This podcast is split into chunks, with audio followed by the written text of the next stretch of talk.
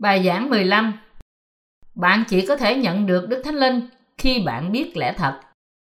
Giang đoạn 8 từ câu 31 đến câu 36 Bây giờ, Ngài phán cùng những người Giuđa đã tin Ngài rằng Nếu các ngươi hằng ở trong đạo ta, thì thật là môn đồ ta.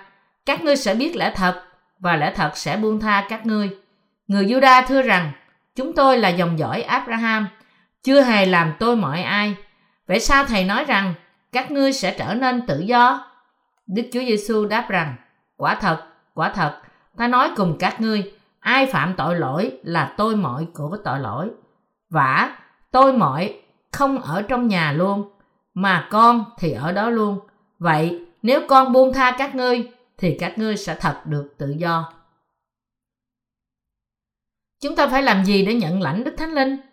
Chúng ta phải tin vào phúc âm tốt đẹp của nước và Thánh Linh và sống bởi đức tin. Bạn có biết lẽ thật là gì không? Chúa Giêsu nói, ta là lẽ thật. Giăng đoạn 14 câu 6.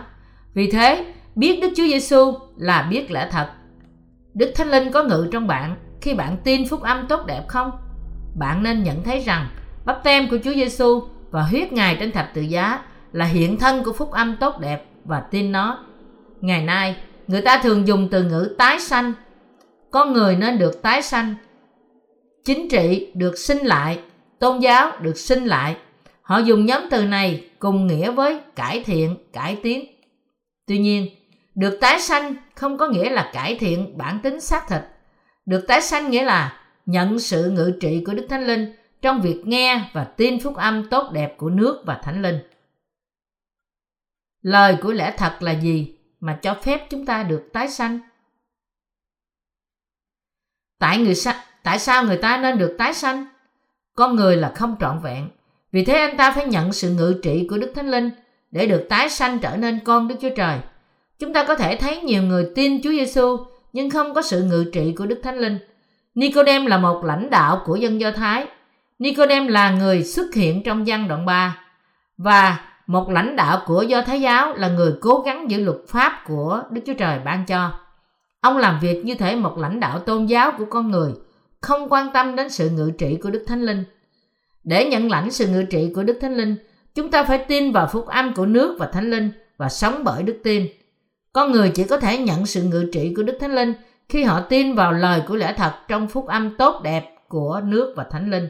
Đức Chúa Giêsu phán: Ví bằng ta nói với các ngươi những việc thuộc về đất, các ngươi còn chẳng tin thay, huống chi ta nói những việc thuộc về trời, thì các ngươi tin sao được? Văn đoạn 3 câu 12 Phúc âm tốt đẹp của nước và thánh linh như sau. Chúa chúng ta đã sanh ra trong thế gian. Ngài chịu bắp tem bởi dân lúc 30 tuổi. Ba năm sau, Ngài chết trên thập tự giá và đã sống lại để giải cứu chúng ta ra khỏi tội lỗi. Ngài trở thành cứu Chúa của những ai tin rằng Chúa Giêsu đã chịu bắp tem bởi dân và sống lại từ kẻ chết. Ngài ban sự tha tội và sự ngự trị của Đức Thánh Linh cho những ai tin nhận phúc âm tốt đẹp này. Ai là người còn có tội trong lòng, cần phải được tha thứ tội bởi tin vào phép bắp tem của Chúa Giêsu và huyết Ngài. Con người không thể được giúp đỡ khi phạm tội trước Đức Chúa Trời, và vì thế, họ cần phải được cứu bởi chấp nhận Chúa Giêsu làm cứu Chúa của họ. Chúa Giêsu tẩy sạch tất cả tội lỗi của thế gian bởi phúc âm tốt đẹp của nước và Thánh Linh. Mọi tội nhân có thể được cứu bởi lắng nghe và tin nhận phúc âm của nước và Thánh Linh.